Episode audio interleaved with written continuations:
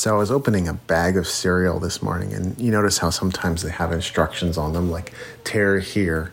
So I was trying to tear it open, and I managed to remove some of the material, but not enough of it. Like the line should have been a little bit lower, or the little incision, the cut should have been a little bit lower for me to be able to tear off the part of the material that needed to be for me to be able to open the bag.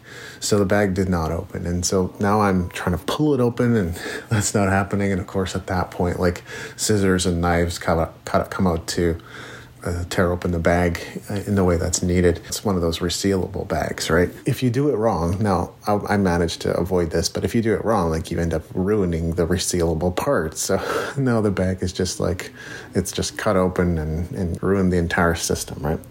But what this reminded me of was the fact that sometimes we get instructions, like we get instructions from our coaches or mentors, the people who are guiding us in our careers. It could even be our managers. Now, their advice could be perfectly on point, but sometimes the way we hear it and interpret it and then put it into action simply doesn't work.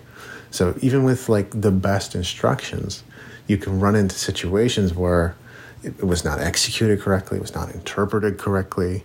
And because it ended up filtering through you, you did not get the expected results from the action. And this is what we run into, I think, most in, in our training.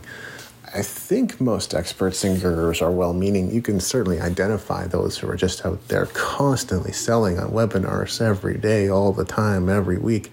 Webinar, webinar, webinar, come see my webinar buy my course, buy my thing, buy my stack, buy my offer. I'm not saying that's wrong, but I think some people do have more of a money motive than, than a willingness or inclination or passion to help others. But the point is, like, if we're actively looking and we're actively questioning what we're hearing, then in general, we're not receiving bad advice. Now, sometimes we are.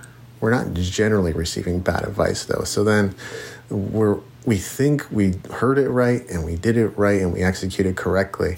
And for some reason, the recipe doesn't work and the cake tastes horrible. So that's effectively human error.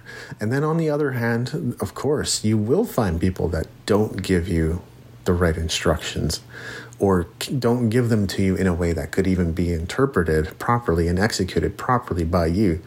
Now, mindset advice is sometimes like this, and mindset is really more about let me get my attitude and thinking straight so that I can go and do the things that I need to do without having to constantly contend with distractions and negative feedback and negative comments because those things are going to come whether you like it or not. Some people just aren't going to like you or not, not going to like what you do. But if you have the right mindset, you won't be held back by negative comments and negative reviews and even, you know, God forbid, death threats, which is not fun for anyone, but some of my friends have received those too. But mainly we're talking about like practical advice on how to book more gigs or how to set up an online music career or get your website right and that kind of thing. And sometimes we do get completely wrong instructions. You could say well meaning people, but by people generally that are only concerned with making money off of teaching others what they do. So, really, in summary, the point is we can still mess it up with the best instructions available. And if that's what's happening, we just need to take a closer look. What what did we miss? I learned James Schramko's Own the Racecourse method when I rebuilt Music Entrepreneur HQ many years ago, and really powerful strategy. And it did magnetically attract a lot of traffic because I was consistently doing the right things. But I did miss certain pieces which ultimately really didn't help me stay relevant.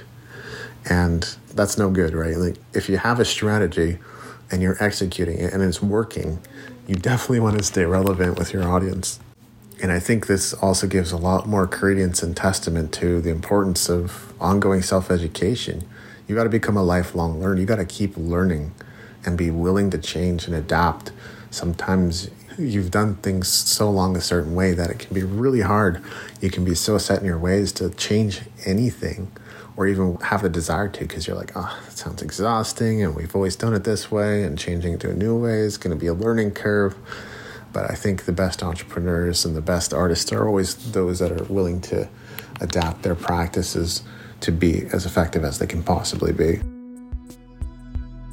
Unlock the secrets to skyrocketing your productivity, boosting performance, and maximizing profits with my latest premium guide, the Productivity, Performance, and Profits Black Book. Tailored for independent artists and entrepreneurs, this comprehensive resource is your roadmap to turning ideas into reality. Say goodbye to abandoned projects collecting dust on your shelves or buried in your hard drives. It's time to bring your vision to life.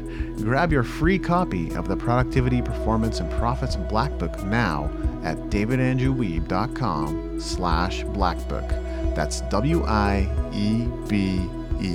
Don't miss out on the key to unlocking your success.